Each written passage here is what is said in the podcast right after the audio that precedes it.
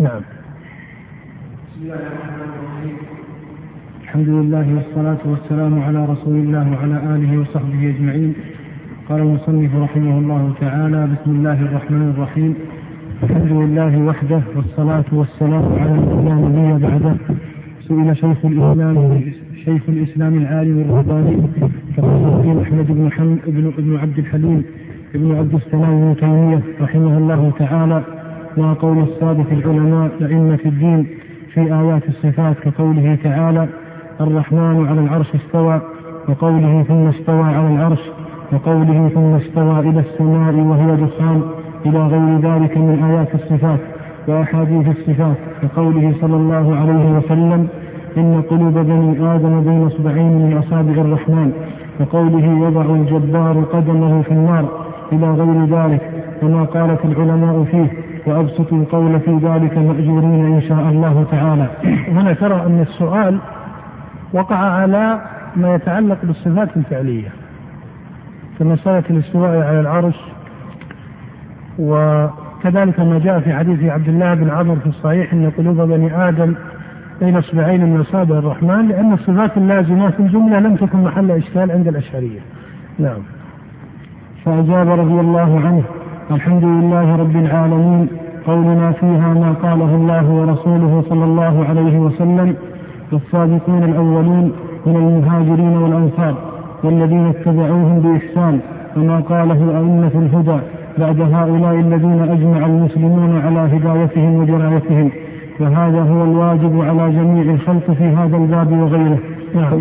هذه المقدمة هي مقدمة يحصل بها أن التدين في أصول الدين بل وفي غيرها لا يصح إلا بما كان في كتاب الله سبحانه وسنة نبيه صلى الله عليه وآله وسلم وما أجمع عليه السلف. هذه الأصول الثلاثة مجمع عليها، وأما في الفقه فإن ثمة بعض محال الاستدلال التي هي محل نزاع عند الفقهاء، كالقول في القياس فإن جمهور العلماء يعتبره وإن كانوا يختلفون في درجة اعتباره، وكالقول مثلا في المصالح المرسلة والاستحسان وأمثال ذلك، هذه محل نزاع، القول في حجية قول الصحابي وهكذا.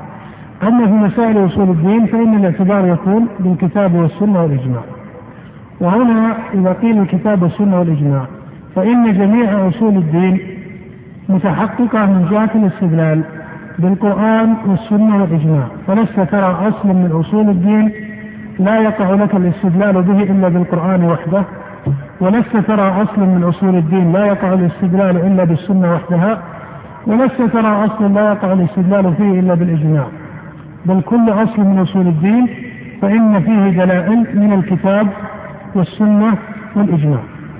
ومعلوم أن الإجماع لا ينعقد إلا مع نص، وهذا يقرره الأصوليون، وبعضهم يعارض فيه كبعض المتكلمين من الأصوليين يعارضون في هذا، ومن وافقهم من بعض الفقهاء الذين تكلموا في الأصول. ولا شك أن هذه المعارضة غلط محض. وبإجماع السلف فإن الإجماع يدل على ثبوت النص في المجمع عليه، لكن يبقى إذا انعقد إجماع العلماء سواء كان في مسألة من مسائل الفقه أو غيره، هل يلزم بالضرورة أن هذا الإجماع يرتب على دليل واحد أم قد يختلف دليله؟ إذا تحقق الإجماع سواء في مسائل أصول الدين أو في الفقهيات، فهل يعني أن هذا الإجماع ترتب على دليل معين، بمعنى أن هؤلاء المجتهدين جميعهم نظر في هذا الدليل المعين كآية معينة من القرآن أو حديث معين من السنة، فصار اتفاقهم على فهم دلالته هو المحصل للإجماع؟ يقال أن إذا كان القول في أصول الدين فإن العلماء يعني علماء السلف إذا أجمعوا على مسألة في مسائل أو في المسائل التي معتبرة في أصول الدين، فهذا يدل على أن الدليل المعين يتحقق الإجماع فيه، وإن كانت المسألة قد يستدل عليها بدليل قد يدخله النزاع. مثال: أجمع السلف رحمهم الله على أن المؤمنين يرون ربهم في عرصات القيامة وفي الجنة، فهنا دلائل من السنة والقرآن أجمع السلف على دلالتها على هذه المسألة. وهنا دلائل من القرآن استدل بها بعض الأئمة على هذه المسألة وإن كان غيرهم ينازعهم في الاستدلال، كقوله تعالى: لهم ما يشاءون فيها ولدينا مزيد. فكلمة مزيد استدل بها بعض الأئمة على أن المؤمنين يرون ربهم في الجنة، مع أنك ترى أن هذا الحرف مزيد ليس نصا في الرؤية، ولكنهم لما وجدوا أن النبي صلى الله عليه وآله وسلم فسر قوله تعالى: للذين أحسنوا الحسنى وزيادة، فسر النبي الزيادة بأنها النظر إلى وجه الله كما في حديث صهيب عند مسلم، طردوا هذا الحرف في المحل الآخر من القرآن لتقارب السياق.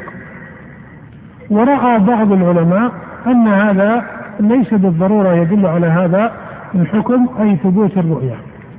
وهنا كان الاختلاف في دليل معين والاتفاق في دليل معين آخر، ولهذا ليس هناك خلاف بين السلف في آية. ومن ادعى أن أهل السنة اختلفوا في رؤية الله لاختلاف في مثل قوله تعالى: ولدينا مزيد، فيقال هذا اختلاف في دليل معين، والاختلاف في الدليل المعين لا يستلزم الاختلاف في المدلول إلا إن كان هذا المدلول لا يثبت إلا بهذا إلا إذا كان المدلول لا يثبت إلا بهذا الدليل. وفي الرؤية أحاديث متواترة وصريح من القرآن في غير ما آية هي معقد الإجماع. أما إذا كان الإجماع انعقد في مسألة فقهية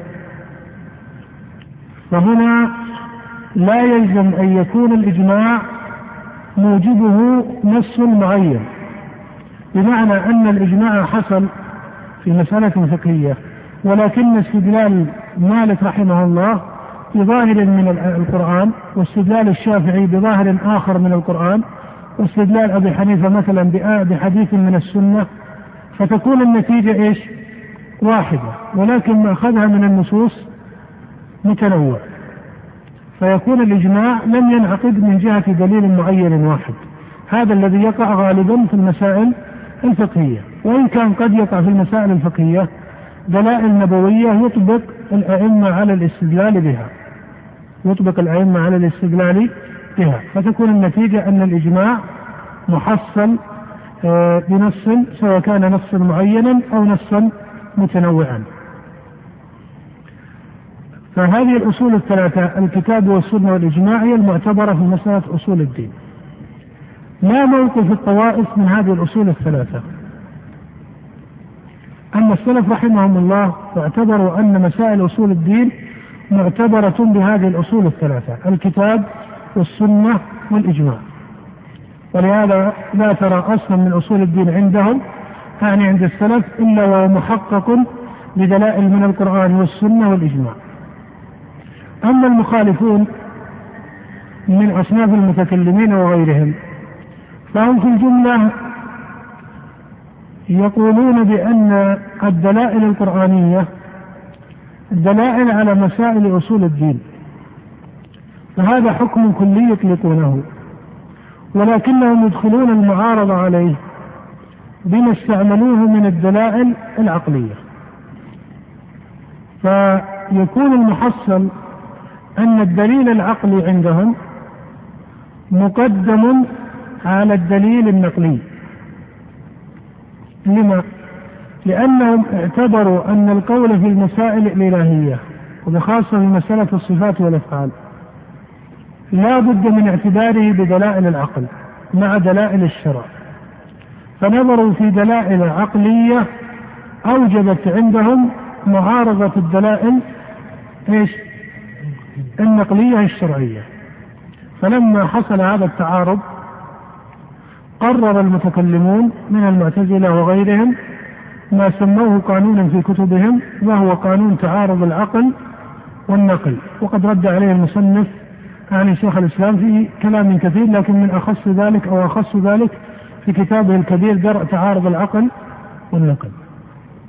هذه مسألة ان شاء الله ياتي الكلام فيها. القصد ان هؤلاء اعتبروا الدلائل القرآنية ولكنهم تأولوها. وأما في الدلائل النبوية ففي الجملة أن المتكلمين منعوا الاستدلال بالآحاد، وإن كان تقريرهم للآحاد يقع الغلط فيه من جهتين. الجهة الأولى أنهم وصفوا كثيرا من نصوص السنة لأنها آحاد وهي في نفس الأمر متواترة. ثانيا من جهة اعتبار حد الآحاد والمتواتر، وهذه مسألة تحتاج إلى تطويل لكن أشير إليها على عجل، فإن المشهور في كلام المتأخرين من أهل الحديث وأهل أصول الفقه والمتكلمين أن المتواتر هو ما رواه جماعة عن جماعة يستحيل تواطؤهم على الكذب وأسندوه إلى شيء محسوس. لما تكلموا في هؤلاء الجماعة منهم من قال 10 ومنهم من زاد على ذلك. وترى أن هذا المتواتر يرويه عن النبي صلى الله عليه وسلم 10 وعن هؤلاء 10 100 وعن هؤلاء 100 ألف على هذا الترتيب. ولهذا قال من قال من متأخر الحفاظ كابن الصلاح بأنه لم يقف على مثال معين لهذا من السنة. ولهذا هذا الحد للتواتر لا شك أنه غلط في سنة النبي صلى الله عليه وآله وسلم. ولم يكن أئمة السلف، أو بعبارة أكثر وضوحا، لم يكن أئمة الحديث على مثل هذا التفصيل والتقعيد. وإن كان أئمة الجرح والتعديل عن المتقدمين منهم كالبخاري وابن المديني وأحمد بن حنبل وأمثال هؤلاء كانوا يتكلمون في الأحاديث الفردة، وطعن الأئمة المتقدمين في الأحاديث المفردة مشهور، ولهذا ردوا كثيرا من الأحاديث باعتبار التفرد، وإن كان التفرد ليس دائما عندهم يكون مردودا.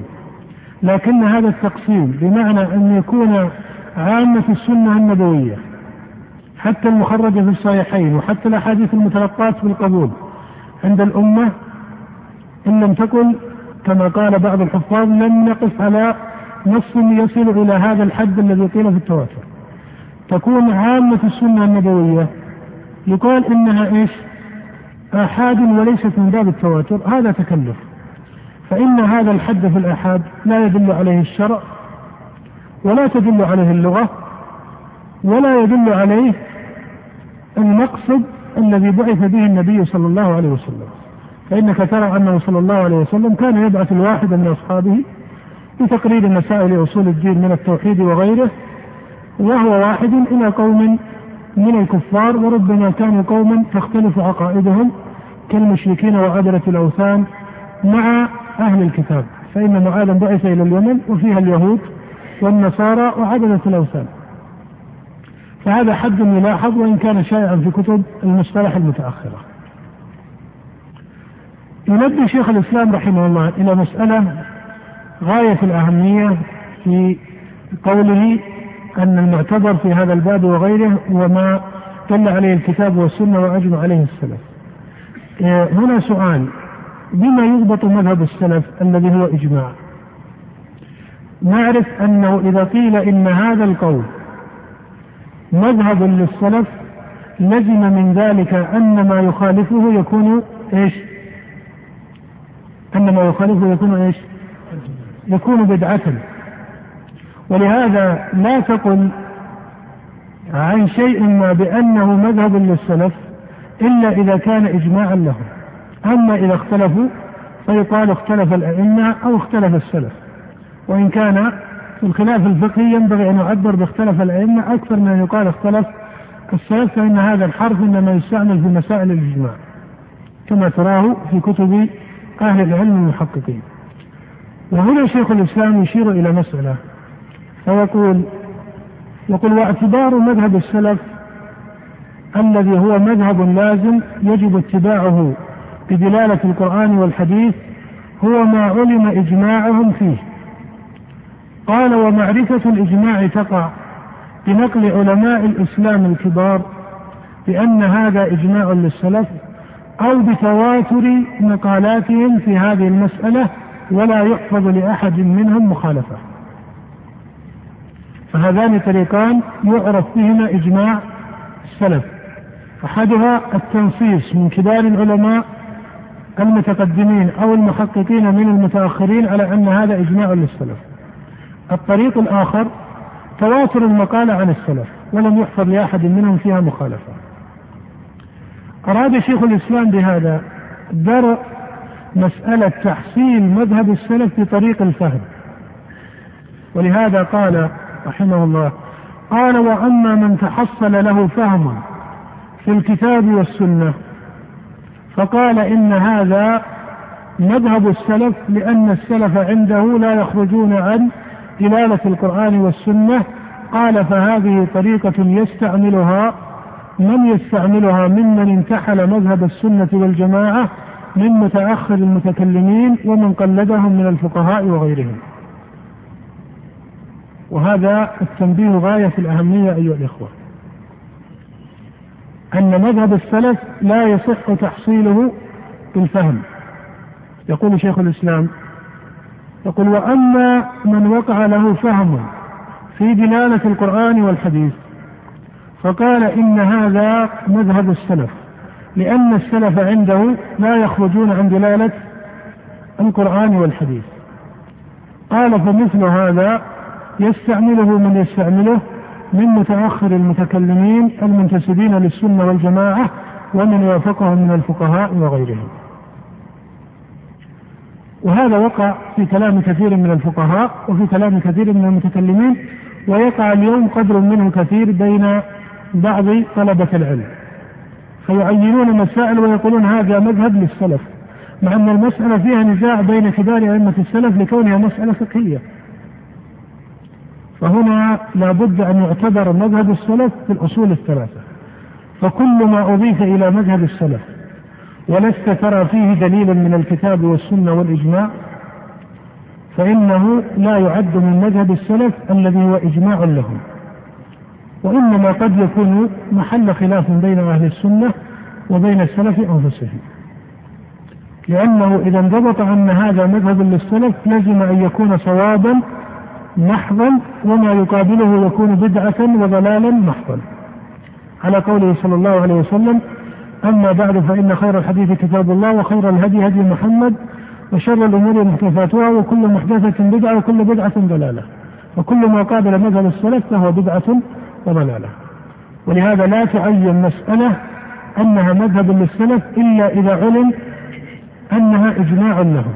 أما إذا كانت اختيارا لبعض كبار أئمتهم ويخالفهم أئمة آخرون من أئمة السلف أنفسهم، مهما كان ظهور الدليل فيها من الكتاب والسنة ينبغي أن يوقف فيها مسألة عدم ضبط الإجماع فيها، بمعنى أنك إذا قلت أن هذا مذهب للسلف هو بمنزلة قولك أن هذا إيش أحسن، في منزلة قولك إن هذا إجماع.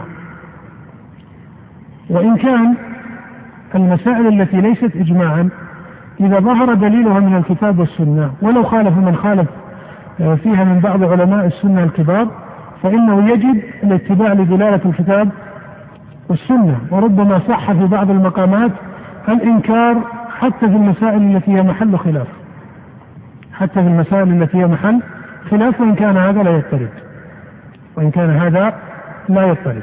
فترى أن بعض الأئمة قد جزم في مسألة بحكم يعلم أنه غلط لكون الدليل لم يبلغه مثلا، أو لسبب آخر كما يذكره شيخ الإسلام في رسالته رفع الملام.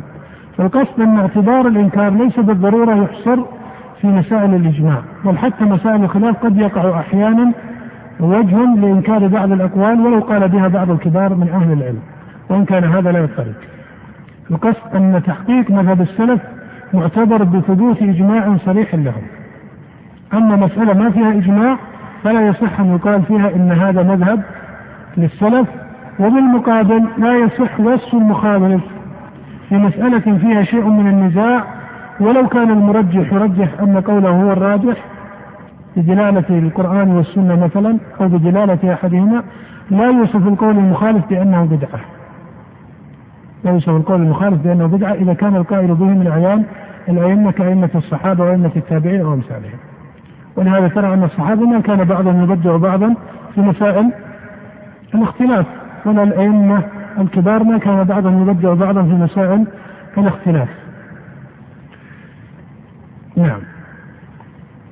فإن الله سبحانه وتعالى بعث محمدا صلى الله عليه وسلم بالهدى ودين الحق ليخرج الناس من الظلمات إلى النور بإذن ربهم إلى صراط العزيز الحميد، وشهد له بأنه بعثه داعيا إليه بإذنه وسراجا منيرا، وأمره أن يقول: قل هذه سبيلي أدعو إلى الله على بصيرة أنا ومن اتبعني. فمن المحارف بدأ المسلم بذكر الأوجه العقلية، أو هي بعبارة أدق أوجه نظرية مبنية على مقدمات من الشرع ومقدمات من العقل ضرورية الحكم، ضرورية الحكم بمعنى أنك إذا أردت مناظرة من يخالفك في أصل المذهب في أصول الدين، فهنا الفاضل أن تستعمل من الأدلة التي هي لازمة الحكم عند المختلفين، يعني عندك وعند من تناظره، وهذه طريقة أقوى في التحقيق، وإن كان أحيانا يستعمل أدلة ليس بالضرورة أنها مسلمة عند المخالف، لأن المقصود إقامة الحجة عليه، لكن المصنف في هذه المقدمات يستعمل مقدمات لازمة، فهو يقرر أن الله سبحانه وتعالى بعث محمدا بالهدى ودين الحق، فمن المحال أن يكون هذا القرآن الذي أنزله الله على نبيه صلى الله عليه وسلم لم يضمن تفصيل مسائل أصول الدين، سواء من جهة كونها مسائل أو من جهة كونها دلائل. ولهذا يقول في درء التعارض رحمه الله، يقول: ولو كان الناس محتاجين في أصول دينهم في دلائله أو مسائله إلى شيء لم يقع في كتاب الله وسنة نبيه صلى الله عليه وسلم، لما تحقق أن الله أكمل لهذه الأمة دينها. وهذه مقدمة ضرورية الثبوت وليس ضرورية، ولهذا تكون نتيجتها ضرورية، والنتيجة هنا تكون أنه يجب في أصول الدين التزام النصوص القرآنية والنبوية، وأنه لا يصح استعمال أي دليل خارج عن الكتاب والسنة يعتبر تحصيل أصول الدين به، يعتبر تحصيل أصول الدين به. وهنا إذا قلنا يعتبر تحصيل أصول الدين به، بمعنى أنك قد تستدل بدليل عقلي لإقامة حكم شرعي، وإن كان هذا الدليل العقلي لم ينص عليه في النصوص بالتصريح، هذا ليس محل إنكار إذا كان هذا الدليل دليلا صحيحا.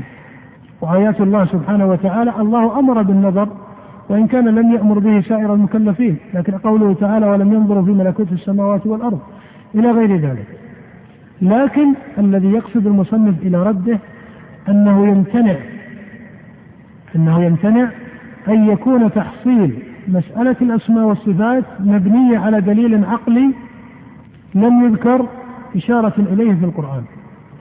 وحينما نقول دليل عقلي لم يذكر في القرآن، هذا ليس تناقضا في الحرف، بمعنى أن القرآن تضمن دلائل خبرية محضة في مسألة الأسماء والصفات، وتضمن دلائل هي شرعية باعتبار كونها قرآنا، ولكن من جهة ترتيبها هي مخاطبة للعقول، يعني ليست قضايا مبنية على لزوم التسليم. قوله تعالى: الرحمن على العرش استوى، هذا دليل من القرآن خبري محض مقول بالتسليم، أليس كذلك؟ لكن قوله تعالى مثلا: وضرب لنا مثلا ونسي خلقه قال من يحيي العظام وهي رميم قل يحييها الذي أنشأها أول مرة، هذا دليل قرآني، لكن ترى أن الترتيب فيه ترتيب عقلي. ولهذا كان يخاطب به كفار لم يؤمنوا بمسألة التسليم، فإن التسليم من صفات المؤمنين.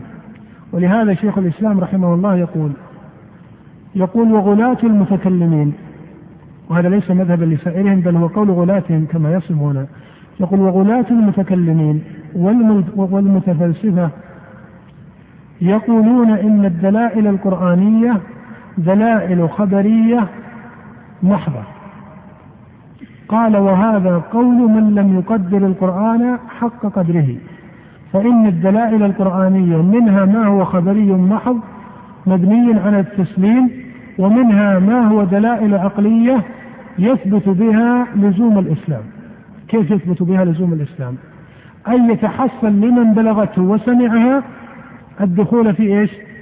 في دين الإسلام والتسليم بخبر الله وخبر رسوله. ولهذا ثبت في الصحيح عنه صلى الله عليه وسلم من حديث أبي هريرة: ما من الأنبياء للنبي إلا قد أوتي من الآيات ما مثله آمن عليه البشر، وإنما كان الذي أوتيت وحيا أوحى الله إليه، فأرجو أن أكون أكثرهم تابعا يوم القيامة. فالقرآن إذا مبني على دلائل مقدماتها تسليمية أو دلائل مقدماتها إيش؟ عقلية يحصل بها لزوم التسليم. واضح؟ نعم. فمن المحال في العقل والدين أن يكون السراج المنير الذي أخرج الله به الناس من الظلمات إلى النور، فأنزل معه الكتاب بالحق ليحكم بين الناس فيما اختلفوا فيه، فأمر الناس أن يردوا ما تنازعوا فيه من أمر دينهم إلى ما بعث به من الكتاب والحكمة، وهو يدعو إلى الله وإلى سبيله بإذنه على بصيرة. وقد أخبر الله بأنه أكمل له ولأمته دينهم وأتم عليهم نعمته، محال مع هذا وغيره. هذه المقدمات، أن الله أخبر بالتصريح أنه أكمل لهذه الأمة دينها، أن الله أخبر أن نبيه صلى الله عليه وسلم بعث بالهدى ودين الحق، الله أخبر في القرآن أنه أنزل على محمد صلى الله عليه وسلم البينات والهدى، هدى للناس وبينات من الهدى والفرقان، الله أخبر في كتابه أن الناس قبل بعث محمد صلى الله عليه وسلم ليسوا على شيء في العلم. ولهذا ترى أن العقل أيا كان قدره من الكمال، والنفس أيا كان قدرها من الفضيلة. وحينما نقول العقل والنفس، لأن المناهج التي خرجت عن المنهج السلفي إما مناهج عقلية في الغالب كالمناهج الكلامية، أو مناهج تنبني على المقدمات والترتيبات النفسية الرياضية، وهي المناهج الصوفية. ولهذا كانت الفلسفة قبل الإسلام، سواء كانت في فلسفة اليونان أو فلسفة الفرس أو فلسفة الهند أو غيرهم، كانت إما فلسفة غنوصية إشراقية فيضية كالفلسفة الأفلاطونية الجديدة كما تسمى، أو كانت فلسفة عقلية نظرية. ولهذا الفلاسفة سيأتينا إن شاء الله التنبيه المصنف على مسالكهم، انقسموا إلى فلاسفة عرفانيين غنوصيين وفلاسفة نظريين عقلانيين، وبعض الفلاسفة الذين انتسبوا للإسلام مذهبهم يركب من هذا وهذا، كابن سينا مثلا، فإنه تارة عقلي نظري وتارة غنوصي إشراقي. هذا إن شاء الله يأتي التنبيه إليه. لكن المقدمات هذه كثيرة في القرآن، ولهذا الله سبحانه وتعالى بين أن العقول أيا كانت درجتها والنفوس أيا كانت فضيلتها لا يمكن أن تصل إلى التمام المعرفة الإيمانية. ولهذا ترى أن الله سبحانه وتعالى قال يخاطب من هو أكمل الناس عقلا ونفسا، وهو من؟ وهو نبينا صلى الله عليه وسلم. ومع ذلك يقول الله له: نحن نقص عليك أحسن القصص بما أوحينا إليك هذا القرآن، وإن كنت من قبله إيش؟ لمن الغافلين. وقال تعالى: ووجدك ضالا فهدى. وليس المقصود ضلاله صلى الله عليه وسلم بالموبقات أو بالشرك، فإنه منزه عن هذا، وكان عليه الصلاة والسلام حتى قبل بعثته موحدا لله على الفطرة وعلى الملة العامة، ولكن المقصود أنه لم يعرف تفاصيل العلم. ولهذا قال تعالى: وكذلك أوحينا إليك روحا من أمرنا ماذا؟ ما كنت تدري ما الكتاب ولا الإيمان، ما كنت تدري ما الكتاب ولا الإيمان. أما الكتاب فلم ينزل عليه شيء قبل النبوة، وأما الإيمان فكان على إيمان مجمل، أي ولم تعرف تفاصيل الإيمان كما ذكره المفسرون من السلف. نعم. محال مع هذا وغيره أن يكون قد ترك باب الإيمان بالله والعلم به ملتبسا مشتبها، ولم يميز بين ما يجب لله من الأسماء الحسنى والصفات العليا وما يجوز عليه وما يمتنع عليه. نعم. فإذا كان متحققا عند جميع المسلمين أنه صلى الله عليه وسلم هو رسول الإسلام وهو المعلم، فإنه يجب اعتبار الإسلام بما بعث به. وإذا قيل الإسلام فإن أخص هذا الإسلام الذي هو دين الله وهو خاتم الأديان القول في أصول الديانة، فيلزم من هذا القطع الضروري أن النبي صلى الله عليه وسلم قد حقق من جهة علمه هو ومن جهة بيانه باب أصول الدين، ومن ذلك باب الأسماء والصفات. هذه مقدمة ضرورية العلم والثبوت، وهذه نتيجة مبنية على مقدمات ضرورية العلم والثبوت، أنه صلى الله عليه وسلم علم الحق في باب الأسماء والصفات، وأنه بين ذلك لمن؟ للأمة. ينتقل المصنف بعد ذلك إلى استتمام هذا، ثم يبين أن الصحابة تلقوا ذلك عن نبيهم وبينوه للتابعين، وفي زمن التابعين حدث الخلاف، وتميز مذهب التابعين الذي اضطرد فيما بعد عند سائر أهل السنة عن مذهب المخالفين. نعم. فإن معرفة هذا أصل الدين، وأساس الهداية، وأفضل وأوجب ما اكتسبته القلوب وحصلته النفوس وأدركته العقول. نعم. هنا نقول كما تقدم أن المصنف يستعمل مقدمات إيش؟ مسلمة عند سائر الطوائف. الآن جميع الطوائف من المعتزلة، الأشعرية، الماتريدية، حتى المتفلسفة الذين انتسبوا للإسلام يرون أن هذا العلم الإلهي هو أشرف العلوم، ولهذا تجد ابن سينا لما ذكر أقسام الفلسفة قال في الفلسفة العليا والحكمة الأولى هي القول في العلم الإلهي. فهم يسلمون أن المعرفة الإلهية هي أصلا المعارف، لكن يبقى أنهم بما اعتبروا المعرفة الإلهية، فهؤلاء المتفلسفة اعتبروها بالطرق الفلسفية، والمتكلمون اعتبروها بالطرق الكلامية، وأهل السنة اعتبروها بالقرآن والحديث وإجماع الصحابة رضي الله تعالى عنهم. فهذه مقدمة أن المعرفة الإلهية هي أخص المعارف، فإذا كانت هي أخص المعارف لازم أن يكون سيد الإسلام ورسول الإسلام ومن بعثه الله ليبين للناس الديانة مبعوثا بتفصيلها وتحقيقها وبيانها. وترى أن هذه المقدمة بديهية لا يعاضل فيها إلا من في قلبه نفاق أو خروج عن عصر الإسلام. نعم. فكيف يكون ذلك الكتاب وذلك الرسول وأفضل خلق الله بعد النبيين لم يحكموا هذا الباب اعتقادا وقولا؟ ومن المحال أيضا أن يكون النبي صلى الله عليه وسلم قد علم أمته كل شيء حتى الخراءة، وقال: تركتكم على المحجة البيضاء ليلها كنهارها لا يزيغ عنها بعدي إلا هالك. قال فيما صح عنه أيضا، يعني علمهم حتى الأشياء التي هي ليست من أصول الديانة، فيمتنع في العقل والشرع أنه صلى الله عليه وسلم يقصد إلى تعليم مثل هذه المسائل اليسيرة التي الجهل بها لا يضر. ولهذا تجد أن بعض المسلمين يجهلون مثل هذه المسائل ويستقيم دينهم في الجملة، وإن كان يأتي عليه شيء من التقصير والنقص، ويدع صلى الله عليه وسلم بيان أصول الدين لم يبين أو لم يحكم. هذا يعلم امتناعه ضرورة. نعم. وقال فيما صح عنه أيضا: ما بعث الله من نبي إلا كان حقا عليه أن يدل أمته على خير ما يعلمه لهم وينهاهم عن شر ما يعلمه لهم. نعم. المعتبر عند كثير من متأخر الحفاظ أن الحديث إذا كان في الصحيحين أو أحدهما قالوا وفي صحيح البخاري أو في صحيح مسلم، أو يعبرون بعبارة هي التي المقصود التنبيه لها هنا، أنهم يقولون وفي الصحيح. وإذا كان الحديث صحيحا وليس في البخاري أو في مسلم قالوا وقد صح عن النبي وثبت عن النبي إلى آخره. المصنف في الجملة لا يلتزم هذا الاعتبار، وإن كان كثيرا في كتبه عليه، لكنه لا يلتزمه، بمعنى أنه تارة يقول وقد صح عن النبي وفيما صح عن النبي وثبت عن النبي، ويكون الحديث إيش؟ في الصحيحين أو في أحدهما.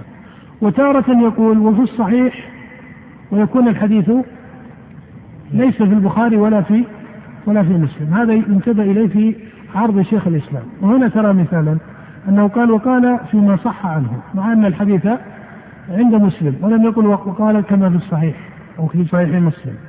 والحديث في صحيح مسلم من حديث عبد الله بن عمر في سياق طويل قال: كنا مع النبي صلى الله عليه وسلم في السفر فنزلنا منزلا فمنا من يصلح خباءه ومنا من ينتبل ومنا من هو في جسره، إذ نادى منادي رسول الله صلى الله عليه وسلم الصلاة جامعة.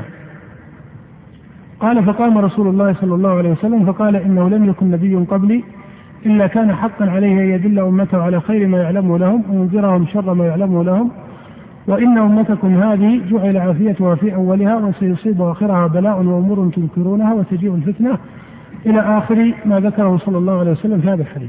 الشاهد من هذا الحرف الذي أشار إليه المصنف أنه لم يكن نبي إلا كان حقا عليه أن يدل أمته على خير ما يعلمه لهم، فهذا يدل ضرورة على أن سائر الأنبياء وأخصهم نبينا صلى الله عليه وسلم قد بينوا مسألة أصول الدين.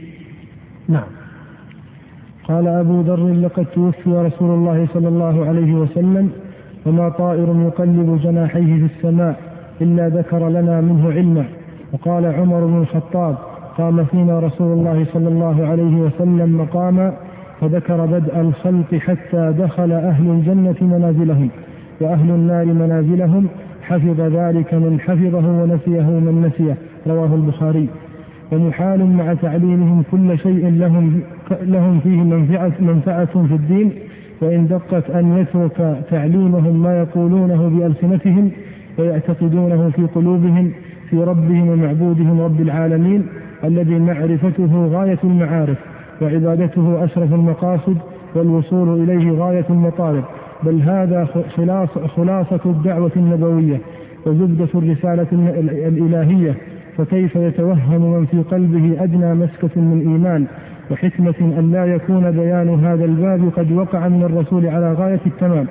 ثم إذا كان قد وقع قوله هنا على غاية التمام يبين به غلط من زعم أن النبي صلى الله عليه وسلم لم يبين هذا للأمة، كما يقرر ذلك المتفلسفة الذين انتسبوا للإسلام، أو قول من يقول بأنه لم يقع ذلك منه على جهة التمام، وإنما في القرآن أحرف مجملة والتفصيل يتلقى من الدلائل العقلية، كما هو حال جمهور متقدم المتكلمين من الجهمية والمعتزلة، أو من يسلم بأن القرآن تضمن هذا الباب على جهة التمام لكنه لا يلتزم هذا القول الذي قاله، فتجده يستعمل التأويل أو يستعمل الدلائل الكلامية لذلك، كما هو شأن الأشعرية وأمثالهم الذين سلموا أن القرآن في الجملة بين هذا الباب، لكنهم عند التطبيق والتحقيق يخرجون عن هذا، عند التطبيق والتحقيق يخرجون عن هذا ولا سيما المتأخرون منهم. نعم. ثم إذا كان قد وقع ذلك منه فمن المحال أن يكون خير أمته وأفضل قرونه. إذا انتهى المصنف من المقدمة الأولى وهي مقدمة ضرورية ظاهرة أن النبي صلى الله عليه وسلم علم هذا الباب على التفصيل وأنه بينه. ينتقل بعد ذلك إلى أن هذا البيان النبوي وقع في أصحابه، أي تلقاه أصحابه رضي الله تعالى عنهم، والصحابة رضي الله تعالى عنهم بلغوه للتابعين، ويمتنع أن يكون الصحابة لم يبلغوه للتابعين، لأن عدم بلاغ الصحابة للتابعين إما أن يكون سببه أن الصحابة لم يفقهوا بيان النبي صلى الله عليه وسلم، وهذا ممتنع، فإنهم إذا لم يفقهوا أصول الديانة فمن باب الأولى أن يقع غلطهم في غير ذلك، وإما أن يكون سبب عدم بلاغ الصحابة للتابعين أنهم قصدوا كتم الحق عنهم، وترى أن النظر العقلي لا يخرج عن هذين الاحتمالين، وكلاهما يعلم بطلانه وامتناعه، فيتحقق النتيجة إيش؟ أن الصحابة بلغوا القول الحق والفصل والصواب في الأسماء والصفات إلى من؟ إلى التابعين. إذا وصلت إلى مرحلة التابعين يقف الإسناد، يعني يقف المقصود من التقرير. لما؟ لأنه في زمن التابعين ظهر الجعد بن درهم وظهرت مقالة نفس الصفات، وعلم بإجماع الناس لم يخالف في هذا أحد أن أئمة التابعين ردوا على هؤلاء المخالفين، فهنا يتحصل النتيجة أن الحق مع التابعين لأنهم تلقوا عن الصحابة، والصحابة تلقوا عن نبيهم صلى الله عليه وسلم. ويعلم أن هذا المذهب الطارئ الذي هو مذهب الجعد بن درهم باعتبار مخالفته لمذهب التابعين يعلم أنه غلط محض، وإن كان يعلم غلطه من هذا الوجه وغيره. ولهذا من أوجه الاستدلال الفاضل عند السلف أن كل بدعة يعلم غلطها بدلالة الإجماع المتقدم. وقد كان الإمام مالك رحمه الله من أكثر الأئمة سلوكا لهذا المسلك، فإنك ترى أن معرفة الحق شيء، وطريقة رد البدعة المخالفة للحق في أصول الديانة شيء آخر. فهنا طريق مضطرد، يعني تستطيع أن تستعمله في سائر الموارد وسائر المسائل، وهو أن كل ما خالف مذهب السلف المجمع عليه، إذا قيل مذهب السلف قصد هنا مسائل الإجماع أصول الديانة، فإن كل ما خالف مذهب السلف يعلم غلطه لكونه مخالفا للإجماع المتقدم.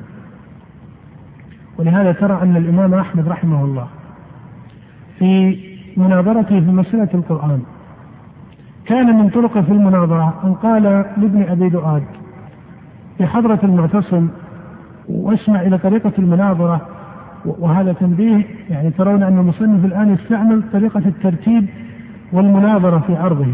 كذلك بعض أئمة السلف صارت أن يستعملون هذا، وهذا رد على من قال إن مذهب السلف ليس مذهبا يركب من دلائل أو يستعمل الدلائل العقلية.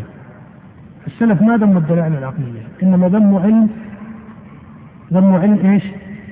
ذموا علم الكلام. ليس معناه أن علومهم مبنية على العقل، لا، ولكن العقل لا يعارض الشرع، ولما كان لا يعارض الشرع هل يذم أو لا يذم؟